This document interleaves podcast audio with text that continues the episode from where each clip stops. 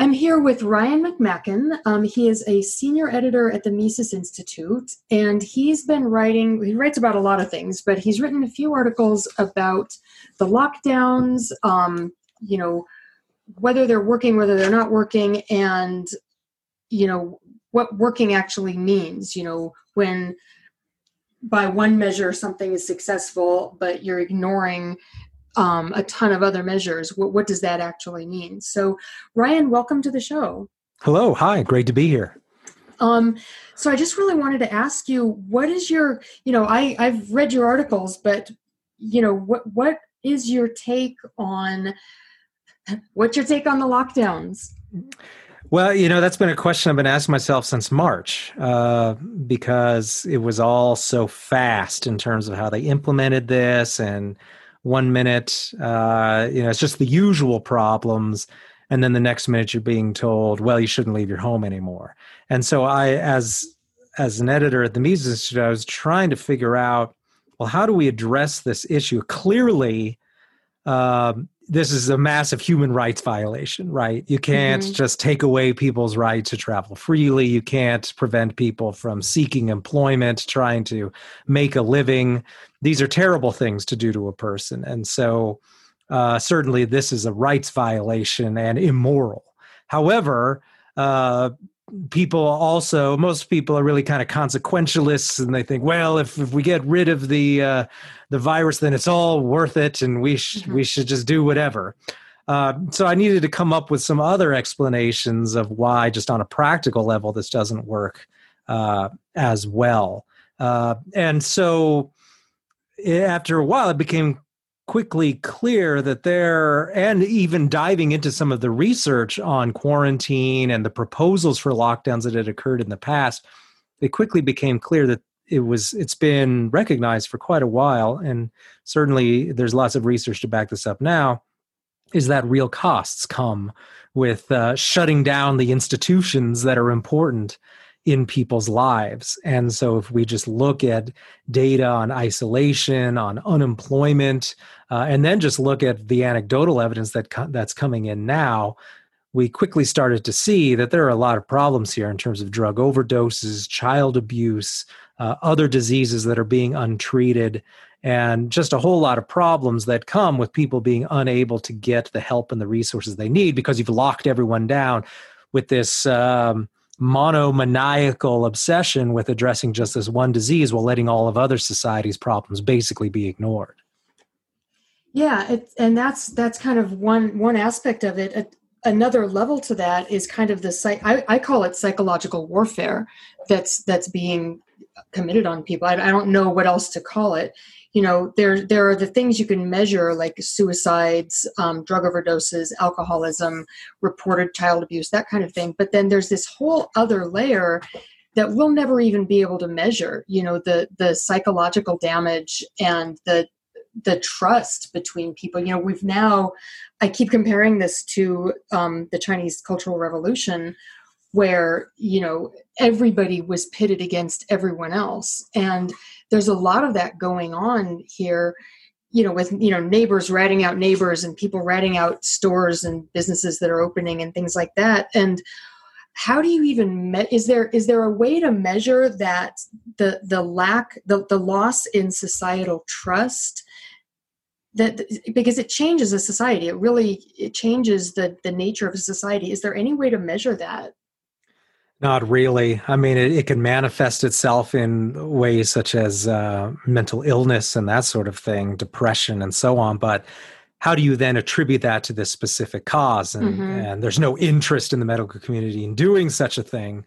And so that's always been a big problem. And that was one of the columns I did on this is that what we've got is a regime that's devoted toward measuring one thing and not measuring all of the bad things that that could result from your uh, your pursued solution. So, I mean, basically, what we we suddenly were faced with is here's this number, and we invented all these new websites, and we had Johns mm-hmm. Hopkins, and and now there's this big ticker. There's this giant clock on the wall that's got this constantly getting bigger number on the number of people who have this disease or are dying from it, and what is not on the wall, what is not getting its own website, what is not being promoted 24 7 are those numbers of people who have other problems, like the mm-hmm. drug addict who now can't get help, or the unemployed person uh, now who is having marital problems. Mm-hmm. Uh, all of these issues are just there. There's no clock. There's no ticker. There's uh, there's no banner saying how many. Uh, people have died from these other things. And so we just completely ignore that. And so measurement is a real big problem. But that's often been a tool of the state is we measure the things that we want to regulate or we measure the things that right. help us as the state justify our policies and then we just ignore everything else. Yeah yeah. And you know a lot of there are a lot of numbers out there. Just today i think it was in was forbes reported that i think it was 42% of black businesses black owned businesses um, are are closing for good or are you know shut down forever. Um, and that's the kind of thing we you know if you if you look for these indicators you can see them. There are you know there are unemployment numbers. There are numbers of businesses that are that are closed down. And yet you kind of have to make you know there's not there's not some you know it's not being flashed on the nightly news. And there's not some big website that everybody goes to every day to find out how many small businesses have gone under. Um, it seems like it's just kind of tragically a really effective tool that the state has to simply shine a light on something and say this is the one thing we all need to be afraid of. And you know because we're not shining a light on it and the media is not completely focused on it you know everything else doesn't matter. Do you think people are waking up to that now that they're it's so clear to me that there's this manipulation going on that there are these authorities telling us to focus on this one thing do, do you think that's becoming more clear and people are, are kind of becoming more aware of what's going on on that level well, I certainly hope so. I think there's a growing awareness of the fact that uh, being constantly plugged into the news cycle, especially social media, uh, has takes its toll on you psychologically. Mm-hmm. And all of those studies showing that people spend a lot of time on Facebook and so on are more depressed, uh, these are these are things that people really need to limit in their lives. And and I think once this is all done, I think we'll we'll see, see some maybe some very interesting studies and books on the role of social media in this panic as as mm-hmm. related to earlier panics. I mean, let's imagine some fake panics from the sa- from the past, right? Like the satanic panics of the 80s and those right. sorts of things. I mean, imagine if we had social media to magnify those those yeah. things. Yeah. And it would have been so different. You would have heard about much more about it. Who knows what people would have said, what videos, what photos, what memes might have been produced and but as it was uh, you could only be exposed to so much. And i think it, it, died out sooner than it might have if there had been an internet uh, of, of today's nature yeah. uh, back then. So i think it really does magnify and i think some people really do uh, recognize that. However what are they going to do about it? I, I, don't think there's any sort of agreement on how much of this news should i consume on yeah. a daily basis. Many, many maybe people would say oh i consume too much but i don't know what the right amount is. There's so many people who feel that they have this duty to be informed and read up on all this stuff, which I'm not sure you really have that duty. yeah, or just a fear of missing. I mean, things have been so crazy, and you know, I'm in California where things are even crazier than anywhere else, practically. And there's this sense that oh God, I've got to. You wake up in the morning and say, oh, I got to go check and see what insane edicts Governor Newsom has has just declared. You know, what do I have to what do I have to wear to go outside today kind of thing. I mean, it's just there's so much happening so fast and at such a crazy level that I think there's this sense that you know we have to know what's going on or we might walk outside our door and be arrested. Um yeah, it's it's it's pretty nuts. Um one thing I wanted to ask you about is you know a lot of people talk about what's happened economically here as this as a wealth transfer which it seems like it is uh, from small private businesses to large conglomerates to you know corporate america um, and to the state. What do you think about that? Yeah that's i think been one of the most terrible things that's happened here is how uh, during the worst of the the lockdowns and the, the stay-at-home orders uh, a lot of small businesses really suffered the most. Whereas you could still go to Home Depot, you could still go to Walmart and Target and that sort of thing. And that was a result of just uh, not necessarily intentional, of course, but the fact that small businesses often didn't have the variety of products, so they wouldn't fall under these essential these lists of which businesses were essential and so on. Mm-hmm. So you could have Walmart that had a bunch of painting supplies, uh, but they also had hardware, so they fell under essential business. Yeah. Yeah. Unfortunately, I did not live in a bonkers state that would uh, tape off aisles and sections of stores yeah. and things like that. So that wasn't an issue here. Uh, I'm in Colorado, but okay uh, nevertheless, you saw a lot of uh, small businesses close, and then, of course, uh, bars and restaurants were were completely closed yeah. in many cases. And of course, small businesses don't have access to the sort of capital right. that large businesses do. People don't realize that it's just a lot easier for some big, huge corporation to get loans, and this was all made worse after the financial crisis with things like Dodd Frank and the tightening up of uh, bank regulations, it's uh, banks don't make loans to small businesses to high risk uh, ventures like they used to oh, anymore. They they huh. gravitate much more toward just larger institutional lending, um, big companies that have deep pockets that they know can make their payments and so on. So there's a lot less risk taking by banks. And is that that's because of these new regulations? Yeah, they really tightened up um, what you can loan out and and what sort of risk you can take on because, of course, they're always talking about stress tests for banks and making sure the mm-hmm. banks are are better capitalized and so on. And a lot of that has really hollowed out the sort of lending that's available to to small businesses. And that includes farmers a lot of the mm-hmm. time, mm-hmm. agricultural groups.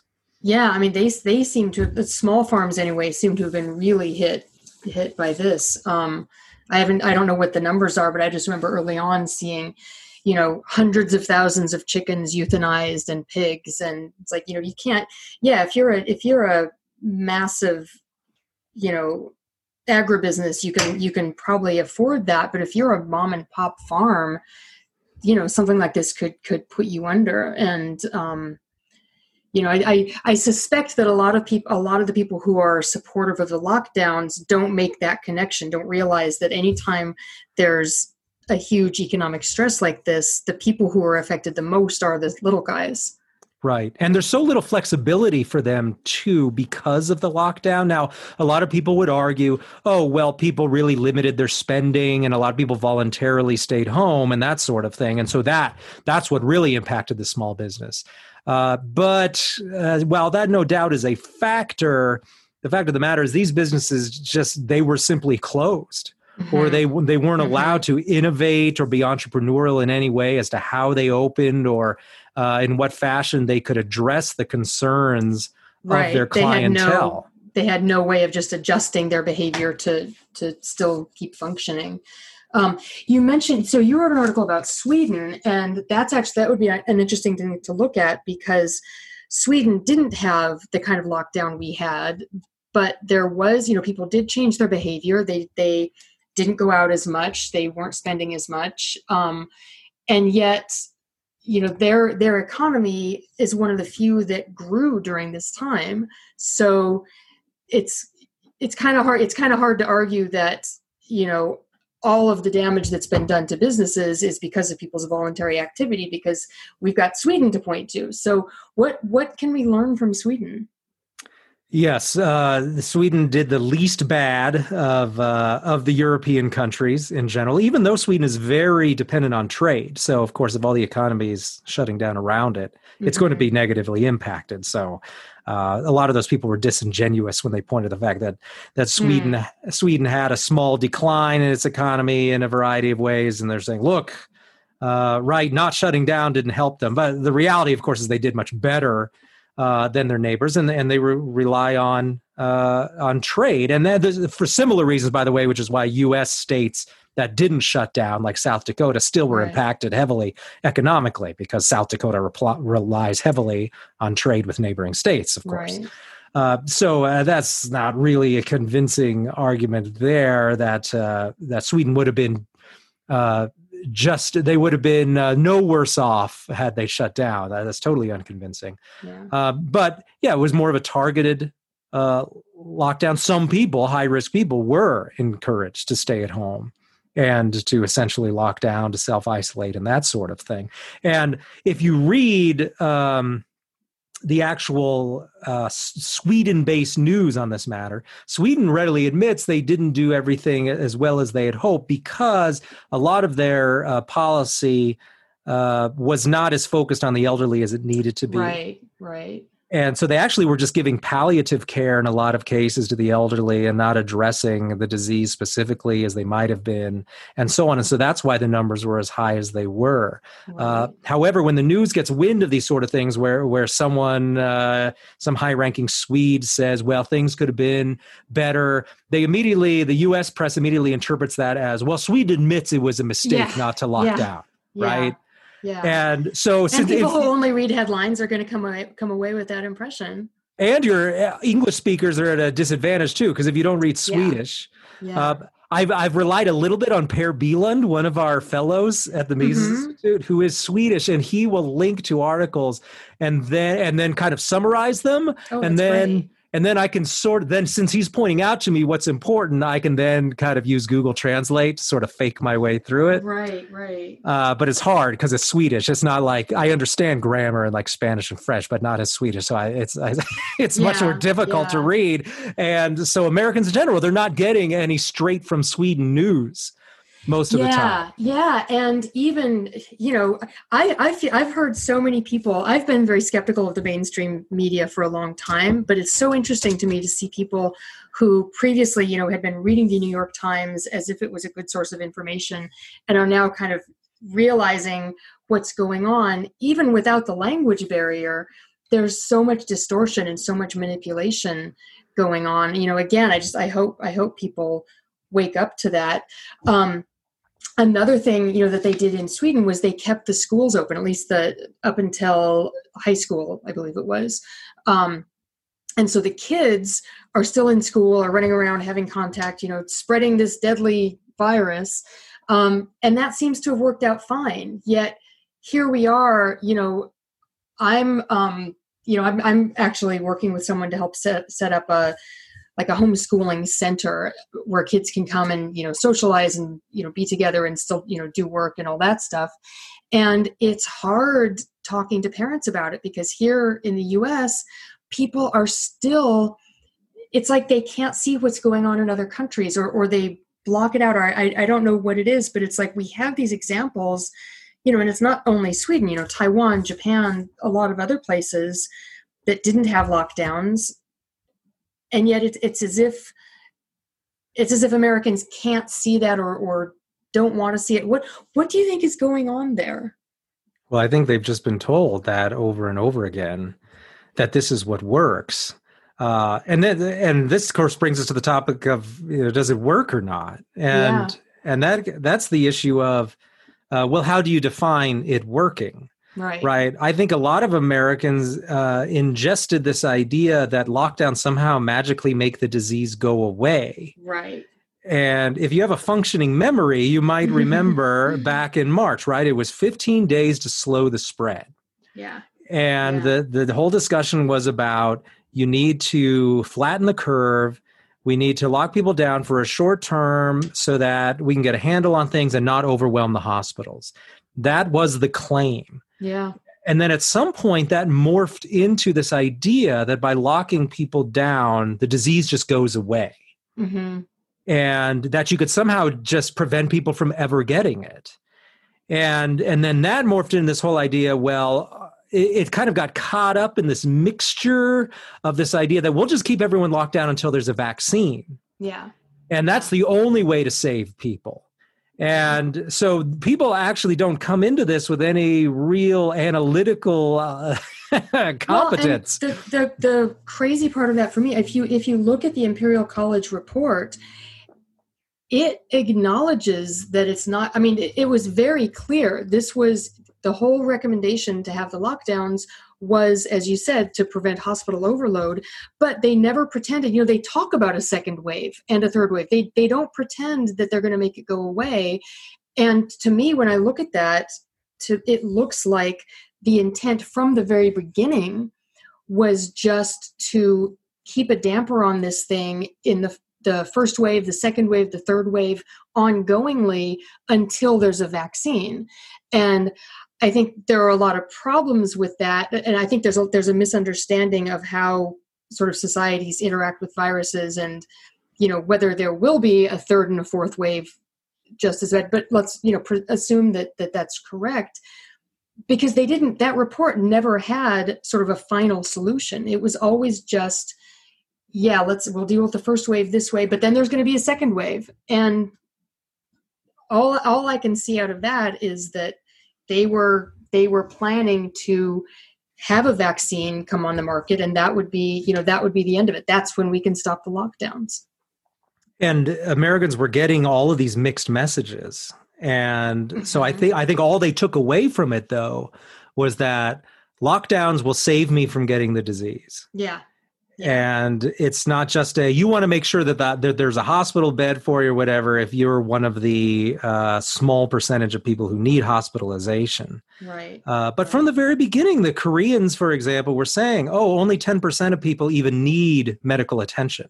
Mm-hmm. most people just just stay at home and weather it. Yeah. and that was early on. That was back in march where they were saying that yeah. And so, I mean, basically, we were saying was okay. So, ninety percent of the people who get it, well, you know, they stay at home, and and and that's it. So, you just wanted to make sure there was medical attention for those people, and you you could also see the advantage, um, arguably, in just buying a little bit of time, right? Like we don't know. Sure what this is. So let's just lock everybody down for a couple of weeks and then while we just try to figure out what we're dealing with here.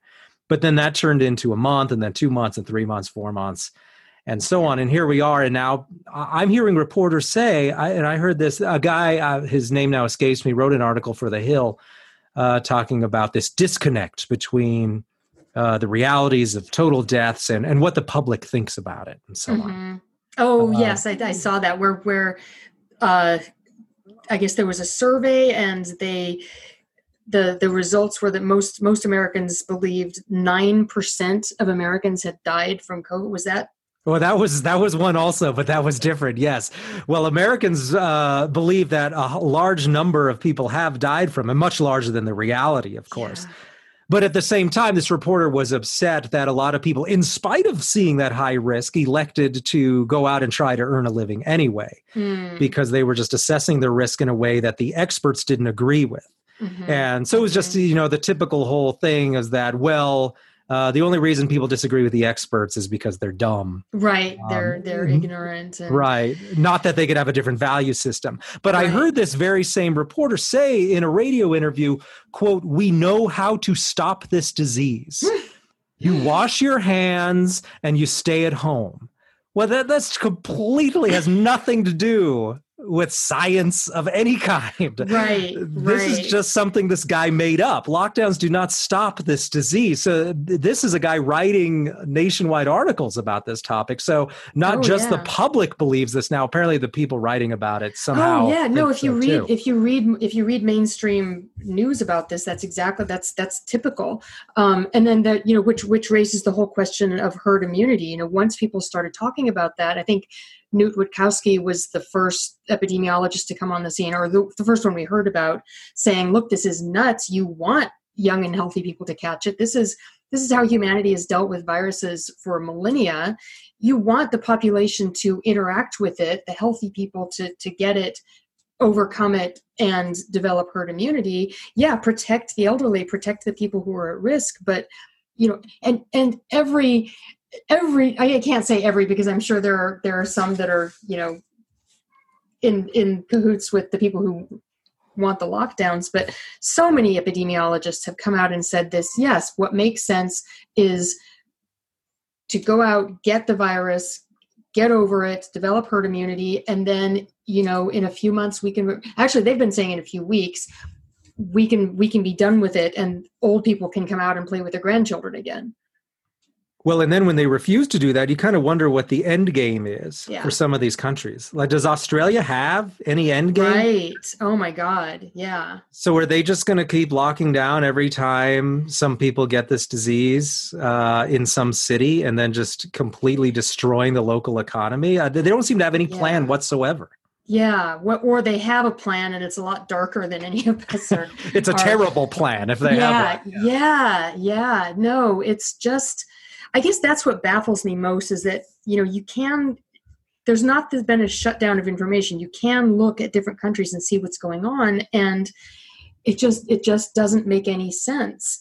Um, one thing you i think i think this was on mises.org you guys had an article about the south korean uh, medical system the healthcare system there? Yes early on. Yeah that was actually i that was really valuable i thought because one of the things it pointed out was that um, the South Korean healthcare system is much more private than ours. It's much more. Um, I would I wouldn't call it free market necessarily, but the hospitals are like ninety percent of them are are run and operated privately. And um, what was interesting to me was when you look at beds per capita in South Korea, way higher than in the U.S. I think in South Korea it was like thirteen or fourteen. Uh, per 100,000 and in the US it was something like three per hundred thousand. I mean, a huge discrepancy. And to me, that's part. I mean, it, it in the end, you know, we didn't, except for possibly New York, and even that, not really, see hospitals being overwhelmed.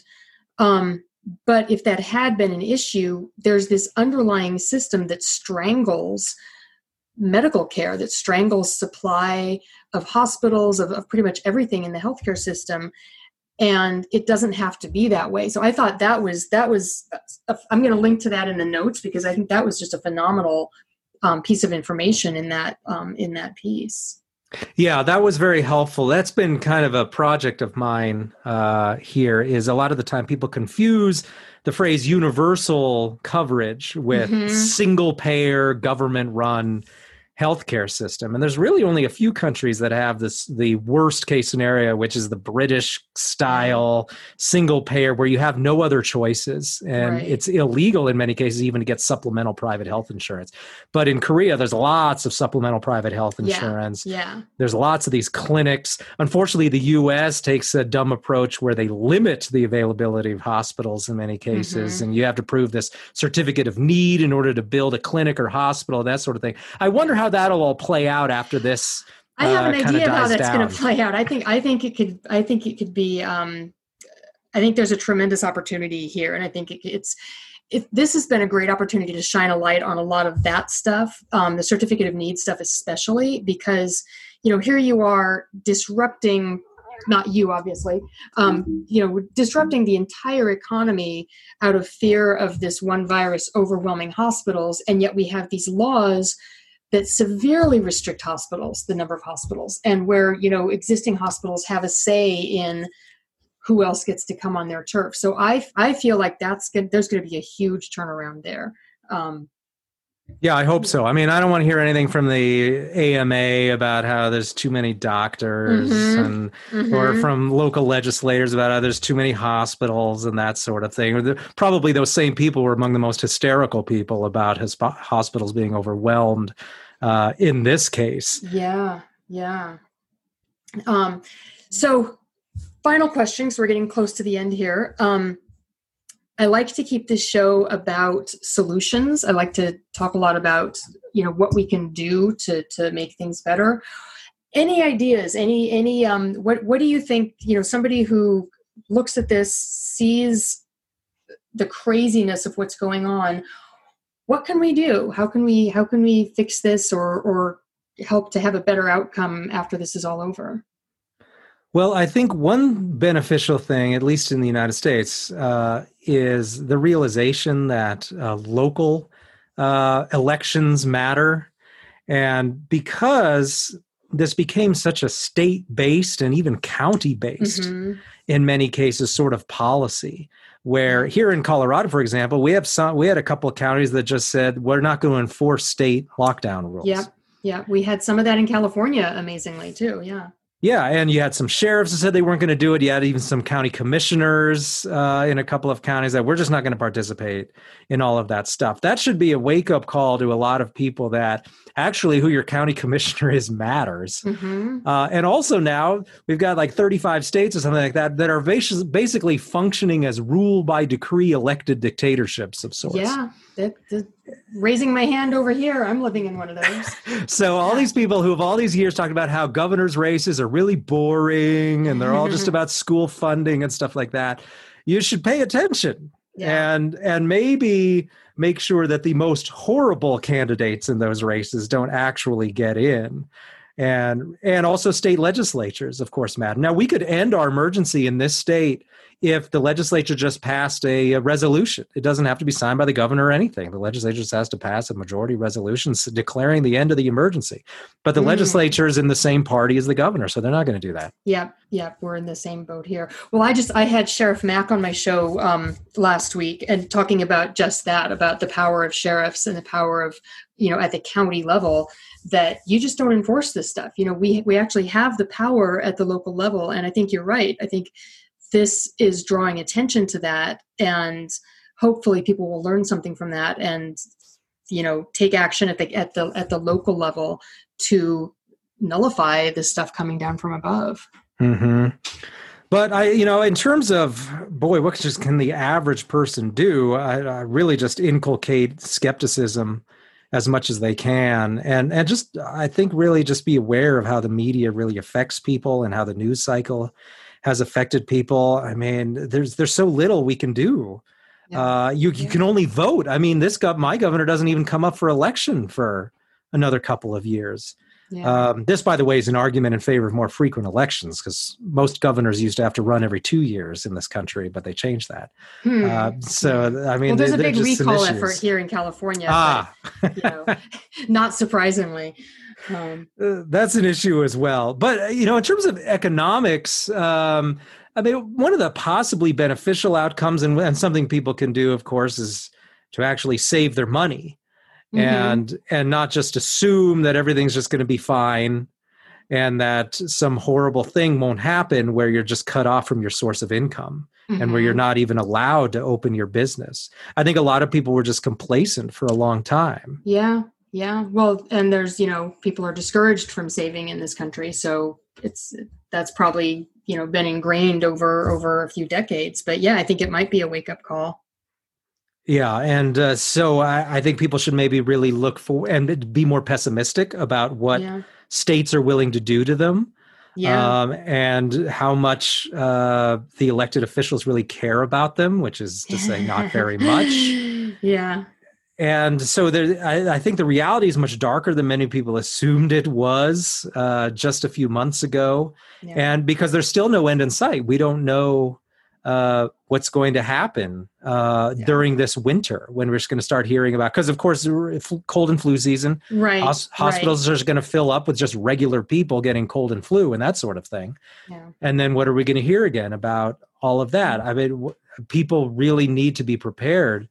Uh, for that as well. But also, I guess uh, you mentioned homeschooling. My wife is a homeschooler and, uh, and actually does similar things to you in the respect of uh, trying to set up um, uh, organizations, institutions, and groups where people can come together and, and yeah, use each other as I think resources. That's critical right now.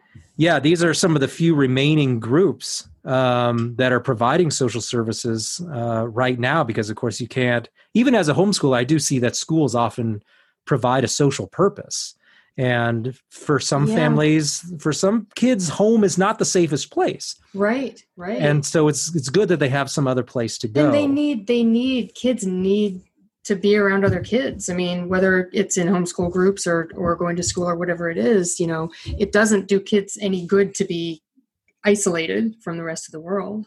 Right. Yeah they need to be going out and going somewhere. Yeah. And we were and one of my articles talked about this thing known as third places where uh, this is a historical concept that sociologists have talked about for a long time. And this is the idea that you need a place other than your home, other than your workplace.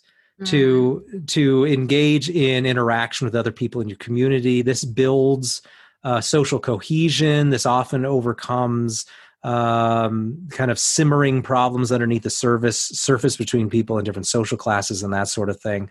Um, the and this is something that's just simply uh, accepted as as something that's important in a functioning society. But mm-hmm. overnight, that was taken and away. And that's been that's been yeah, just ripped ripped away all of a sudden. And so no one should have been surprised that following that you had an uptick in in violent crime, you had an uptick mm-hmm. in in riots, in in suicides and depression and that sort of thing. Suddenly people were robbed of those sorts of things that are very important to their lives. I and yeah. when you say that though, some people are so clueless. I remember saying this on Mises.org and someone in the comments section said, you know, if you can't handle not going to the bar for a few weeks to save lives, I mean, that's just pretty sad. And I thought, imagine being a person whose life is so empty that that a shutdown to them means just not going to a bar. I right, mean, right. And you know, just for myself, you know, my husband and I are are kind of homebodies. So we, you know, we both work from home.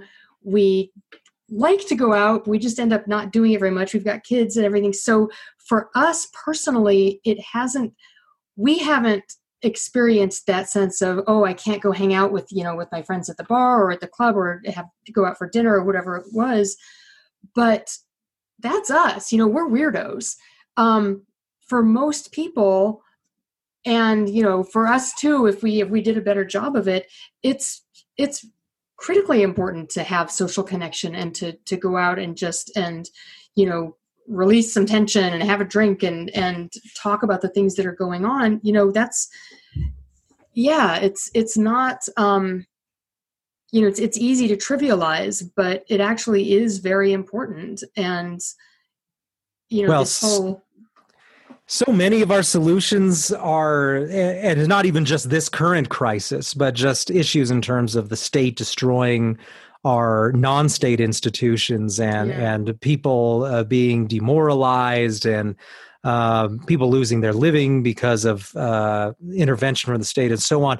So many of these issues can be addressed if by really building up the social non-state institutions that are yeah. around us. Yeah, and I feel like this is a huge like as I said, you know, we're we're working on some of that, and I feel like this is a huge opportunity to do to do that because you know even even the example of the police you know people are seeing that the police are not going to protect them. And you know the the institution the things that you that people assume the government is there to provide are not doing what they think they're going to do. And so it's there's this tremendous need now to sort of to recreate a lot of the institutions that the state and the insurance companies and all those guys came in and wiped away you know like a, century ago.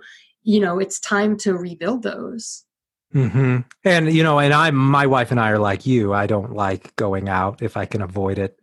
Um, and and uh, I, I, but most people do. right, exactly. And so I said to her, I said, "Uh oh, we're going to have to because of what's happened. We're going to have to recover the lost art of hospitality." Yeah. And and this yeah. is that whole issue where people would just stop by other people's houses. Yeah. And you would offer them coffee and you would invite them in and you would be friendly to them yeah, it's it's so weird, but but I, that's absolutely true. My sister every week is having a gather a get together out in her front yard. We do we have a, a, barbecue and just have a bunch of people over and we hang out.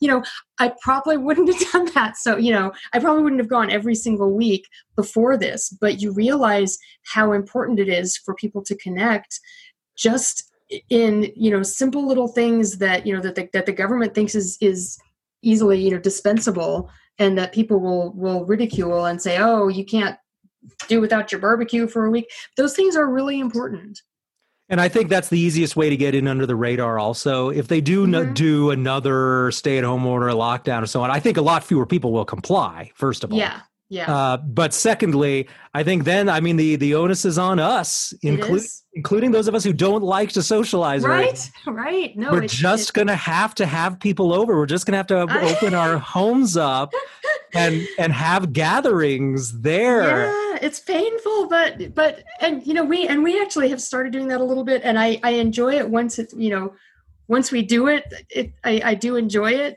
Um, but it's not sort of my nature to to want to do that or to set it up. Um, but you're so right. It's it's critical now that we start connecting just as individuals and families and getting together and you know building that i'm going to say rebuilding because it's kind of how society used to be um, rebuilding that foundation. Mm-hmm. and i think just the sheer volume of restaurants and bars that have been available in recent decades um, it makes it easier to not have to ever use yeah. your house yeah. to entertain. Yeah. Uh, and so I think that's one reason. It's not even necessarily any nefarious forces. It's just the fact that you can go out all the time and it's it's easy. Yeah. Uh, whereas yeah. 50 years ago, I don't think you had nearly the choices. No, uh, definitely not. No, I remember. yeah, yeah, certainly like in in in the Midwest. Um, where I was I grew up there. So yeah, it wasn't wasn't like this at all.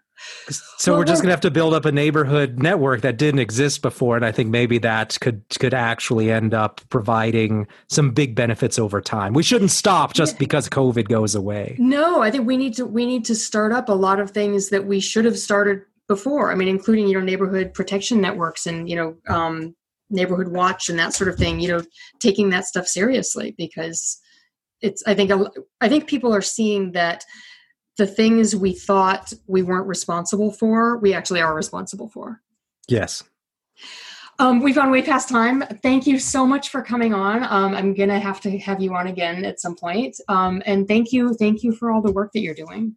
Great. Thank you very much. It was fun. All right.